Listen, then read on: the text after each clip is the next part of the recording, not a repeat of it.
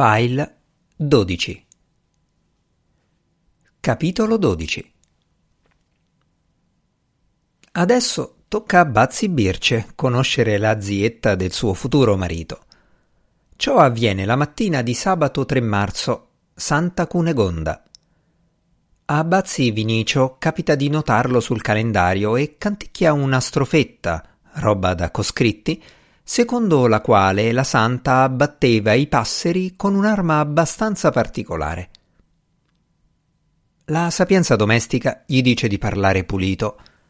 Bazzi Birce è in bagno a prepararsi, prova i sorrisi. Dai e dai, non le vengono neppure male. Peccato quel naso.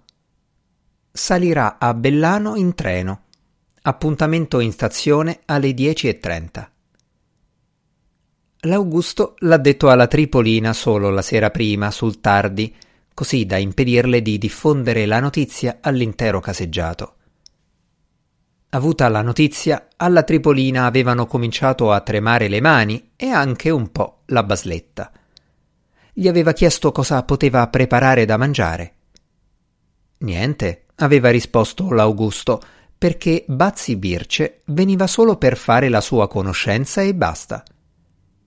Ma non era finita lì, perché la Tripolina non poteva presentarsi con su il cosà che teneva sempre, anche quando usciva a fare le sue spesucce. Quindi era andata a frugare negli armadi dai quali un alito di naftalina aveva invaso mezza casa. Aveva tirato fuori quei quattro o cinque vestiti che erano dentro lì da tanto di quel tempo, da dare l'impressione di essere stati confezionati al solo scopo di far contento l'inventore degli appendi abiti. E poi, dopo aver sentito anche il giudizio dell'Augusto che aveva continuato a dirle di non preoccuparsi, aveva scelto quello che aveva deciso che le avrebbero messo una volta morta.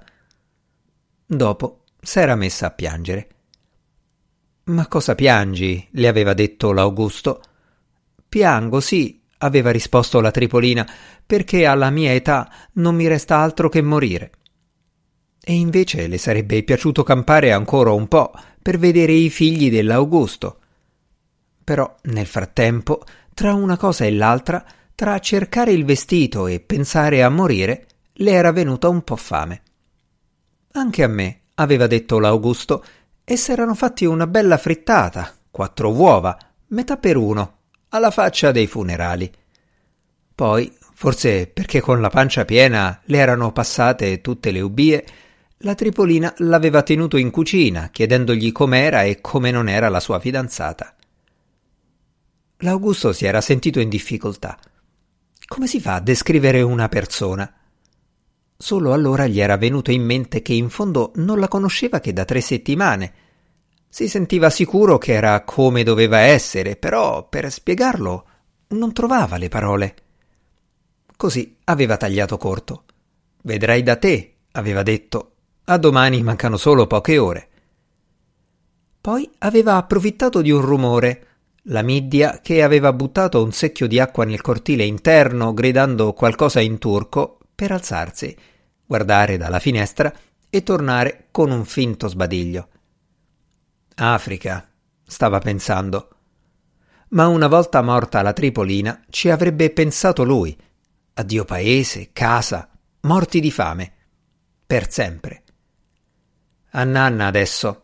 E la Tripolina aveva stentato a prendere sonno. Nella testa il pensiero di quella dirce che l'indomani il suo Augusto le avrebbe presentato.